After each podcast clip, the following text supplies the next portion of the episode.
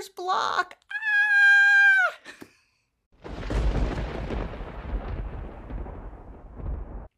Hi, beautiful writers. Welcome to my channel. Here you will find writing tips and author inspiration. Welcome back if you're coming back for more. And if you're brand new thank you so much for watching. I would love if everybody would subscribe and hit that notify button. I'm almost at 100 yay! Serious stuff. Today we're going to discuss writer's block. It strikes fear into writers the world over. It's the inability to write anything. Don't let the term writer's block be like a serpent that coils around your soul.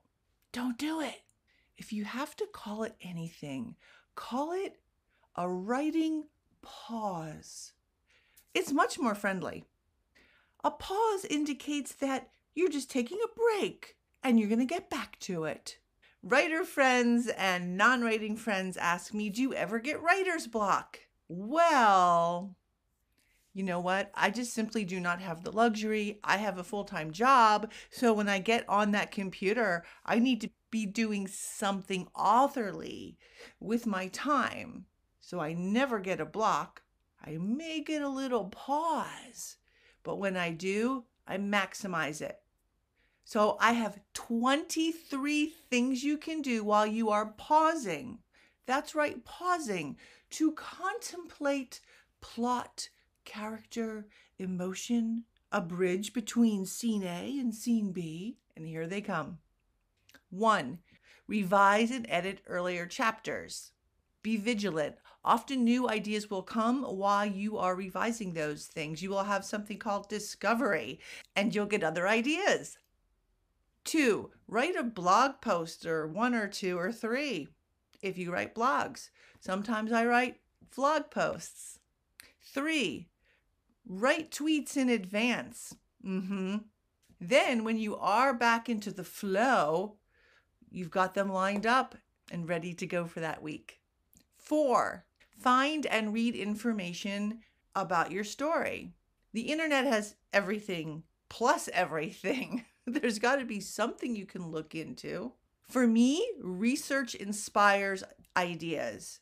The more I research, the more ideas come at me. Research births ideas. This tip, I think, more than anything else, generates fresh ideas for me and helps me get out of that brief pause. Number five, revisit your original research notes and look for inspiration areas for plot twists, to add detail. Six, Google photos of the locale, of the setting. Is there a detail that you missed? Something that can advance the plot? Be used symbolically? Add to your descriptions of character or setting? Seven, create a Pinterest board. I've said this in other videos you know, you use the pictures, you put it in your Pinterest board, it can be secret. And then when you launch your book, you take it to public and bam, you've got another way to promote your book. Sometimes those pictures, you know, pictures are worth a thousand words, right? They will generate new ideas. Eight, write interesting captions for your Pinterest or go back and write interesting captions for your other Pinterest boards. Nine, revisit your outline. Can you tweak it? Can you add some more things? Can you flesh it out? Wait, what? You don't have an outline? Oh, you're a pantser. Well, you can still sneak in a few little notes. Once again, I speak for me, not all of the writers in the world. For me, having an outline and fleshing out that outline, sometimes even as I go, helps me not get stuck in that pause too often because I know what's coming next. Number 10, do not commiserate with other people who are experiencing writer's block. Why? Misery loves company. And you don't want to get stuck down in that pit. You really don't. Talk to a writer or find a writer who is on fire. okay? And let them be your inspiration. Let their sparks ignite your own. 11.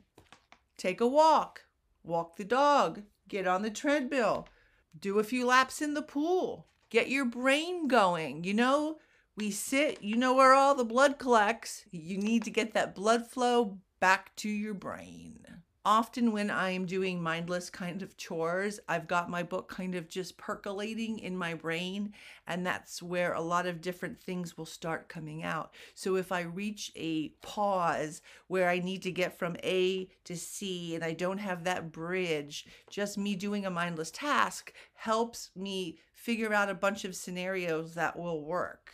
Something always emerges. 12. Write a query or start your query for your novel even if you're going to self publish. Sometimes that query, especially that section where you're supposed to explain your novel, um, helps you get some more ideas.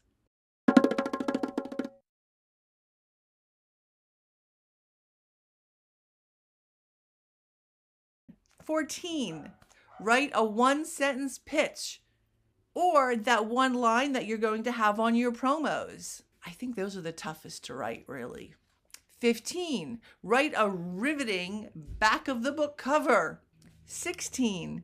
Rewrite the bio on your Amazon page. Make it better. Same thing with your website or anywhere where you have the bio. 17. Rewrite one of your first blogs. See how much better you write now? See, that makes you feel better. Confidence, it's important. Give yourself a pat on the back. 18, retag your Instagram posts, find better tags, new tags, or go back and find better keywords for your blogs or anything else you tend to tag or need keywords for. 19, rewrite your Twitter bio and your Instagram bio. That's shorter than the other bios that you have. Make it sing, make it move, make it dance, make it better. You only have so many spaces, right? Make them count. Number 20, write a journal or poem entry from the point of view of one of your characters. This doesn't actually work for me. I kind of like I do all of the other ones, but this one, I know it works for many, many writers. 21. This is going to be probably something you haven't heard before. Read a Shakespearean play. Read your favorite. Shakespeare? That's right. The Bard was brilliant. His characters are legendary. His understanding of human proclivities and struggles, masterful. Ideas are sure to follow. Number 22, take a drive. I find that the muse tends to get in unannounced while I'm at a stop sign and bring me lots of ideas. The trick is to remember them when I get home. 23. This is a little bit of a longer one. Figure out why you have that writing pause. Are you tired? Angry? Frustrated? Grieving? An emotion that is overwhelming your creative senses isn't really a block. In fact, and I've said this in other videos, use that emotion. If you are experiencing one of those kinds of emotions that is contributing to a block, dig deep into it. What are you feeling? What does your stomach feel like? What is your heart or your pulse or your body doing? Use those showing details, write them down, and use them in your novel. Embrace the emotion. Is your plot frustrating? Identify why. Is it because you need, you have scene A and scene B and you need that bridge in between them and you don't know how to get there? That's not a block or a pause. That's just being intelligent and being mindful of the bridge between A and B. That's it. 23 things that you can do during your writing pause. Did you notice anything? They all require writing and reading. And reading, my friends, is research. And writing is just practice for your craft. And that's all a very important part of your writing life. So, writers, I hope you learned a few things. Thank you so much for watching. I hope the muse, the nine muses are forever with you. And remember, writers, to dream, Create. and embrace. Thank you so much for watching. Bye bye.